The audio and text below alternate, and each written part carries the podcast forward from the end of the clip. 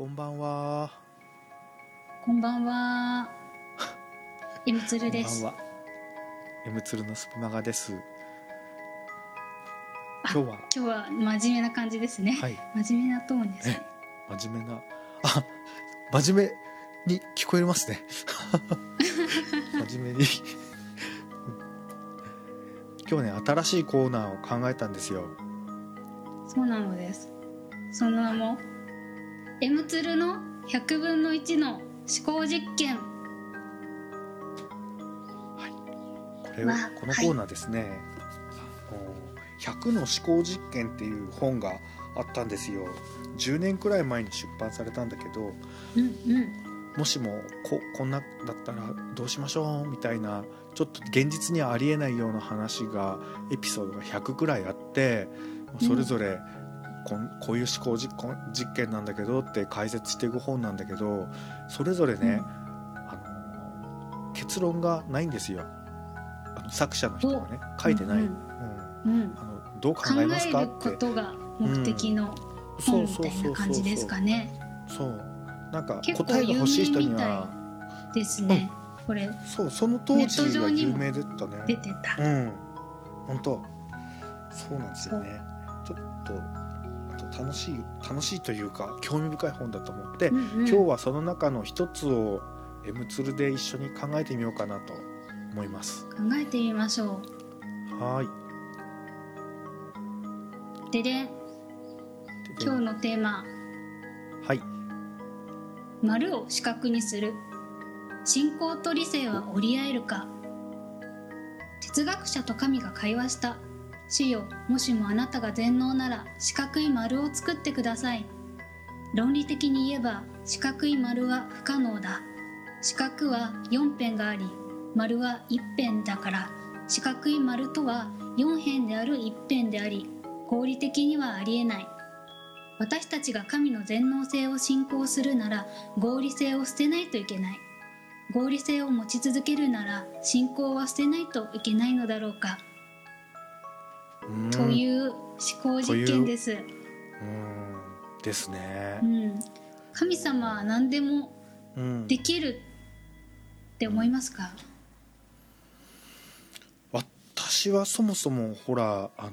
うん、仏, 仏教系というかあのキリスト教とかそもそも信仰対象じゃないんだけど、うんうん、もし自分がキリスト教徒だったとしたらという話なんだけど。神様はやっぱり何でもできるってことにしておかないと信仰が成り立たないかなって思っちゃうよね。うん、うん、不完全だったらか、ね、災害だとかそういう何か悪いようなこととかは神様はじゃあ全能だけど防ぐことができないだとかなんかそういうことにならないのかっていう。そうそうそうそう、そこもね、うん、初歩的な疑問なのかもしれないけど、うん、不, 不思議だけどさ。でちょっと私が考えたのは、うん、あの神様がひょっとしてその災害や戦争があるように設計してのじゃないかなっていうこの世の中、うんうん、あの例えばさ遊園地にもスリルのあるジェットコースターとスリルのないこうメリーゴーランドとかあるじゃん、うん、そもそもメリーゴーランドはその設計者がスピードが出ないように設計してるからスリルは出ない世界なのよ、うん、ずっと安心でいられる、うんうんうん、でジェットコースターの方は最初から設計的にあのスリルが出るように作ってるのですごいスピード出るんだけど、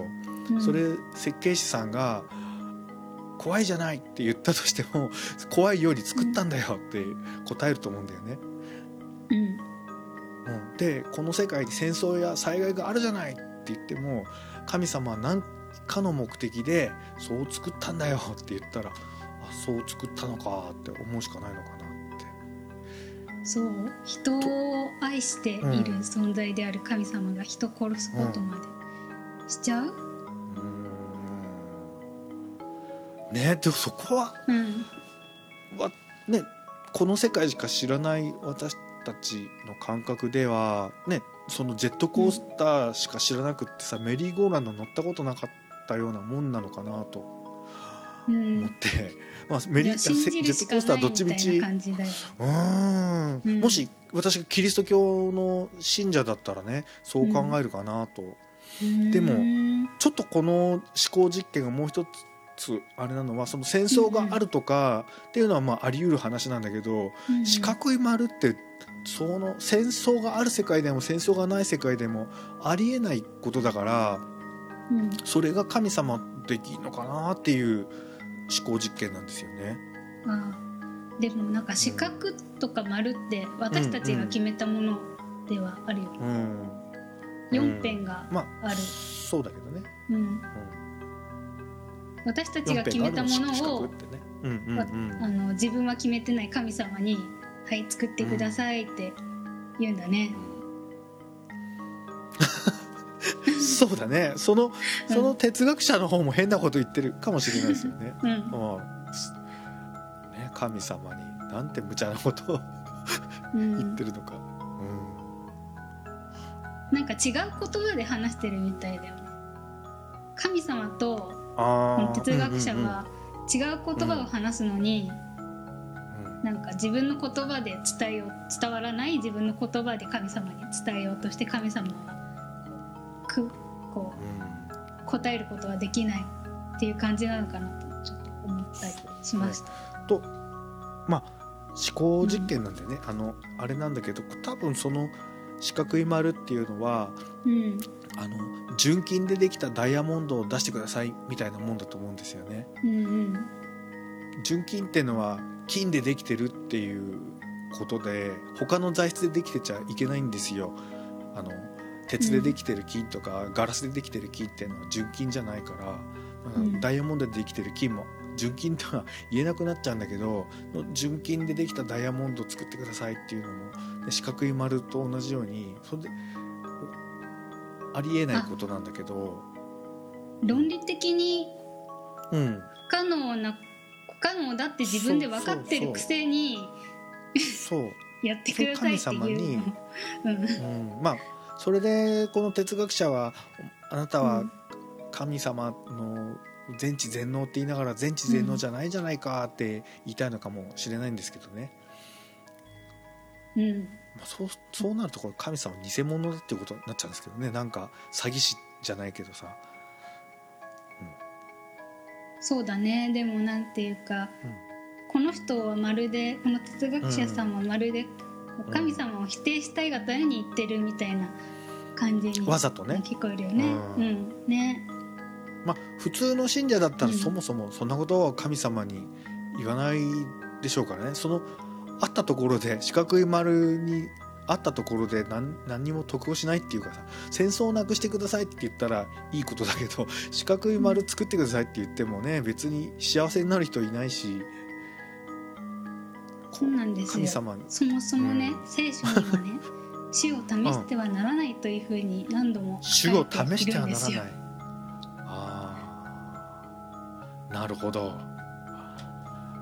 それが聖書には書いてあるですね。あまあちょっとこの話もあまり結論出ませんけども、我々も主は試してはならないっていうことにしときますか。はい、経験にいきましょうはい、経験に、うん、はいアーメンアーメンナムアミダ仏仏はい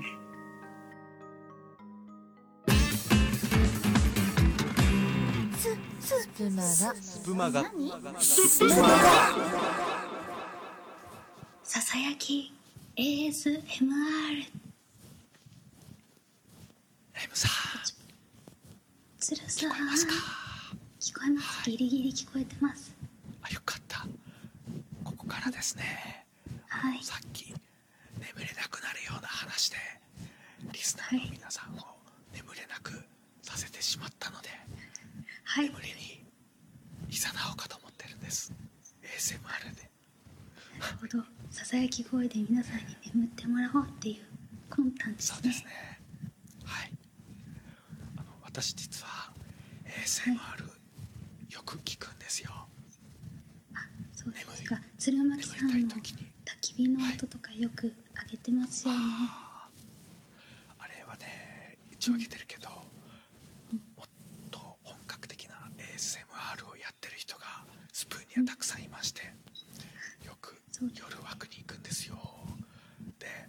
私の考えでは、はい、エーエスエムアール はのこの音がメインで、声はおまけというか、あの川風とか池風とかあるじゃないですか。えー、いらないんですか？川もいらないんですか？川もいらないんですか？川もってどんな川もありますか？好きになってもいいかな？いらないです。いらないです。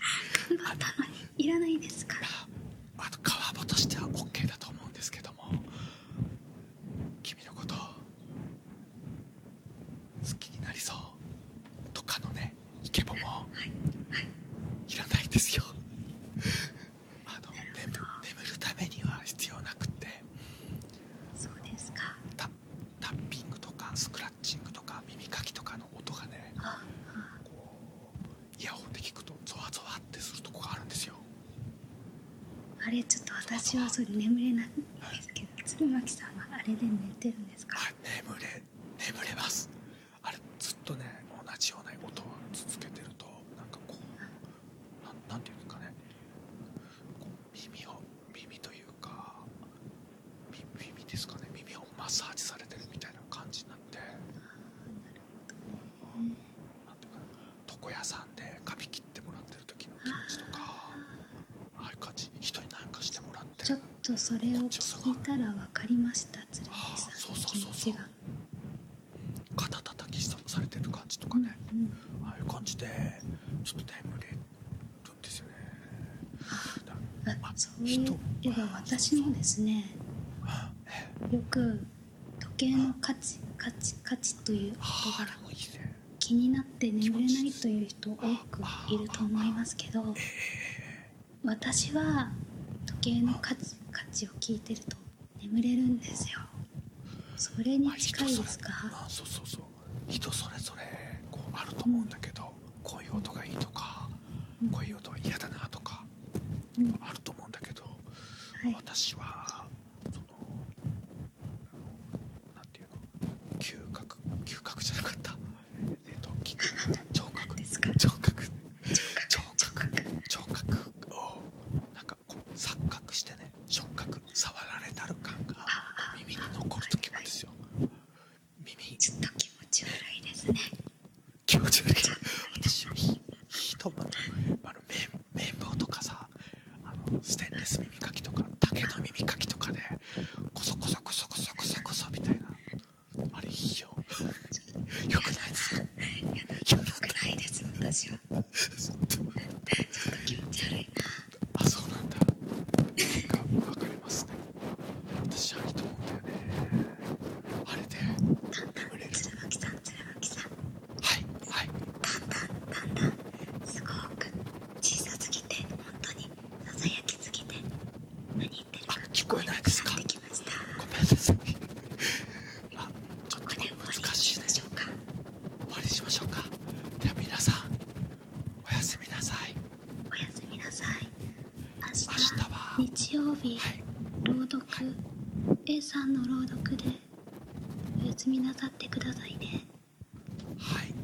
おやすみなさい。よろしくね。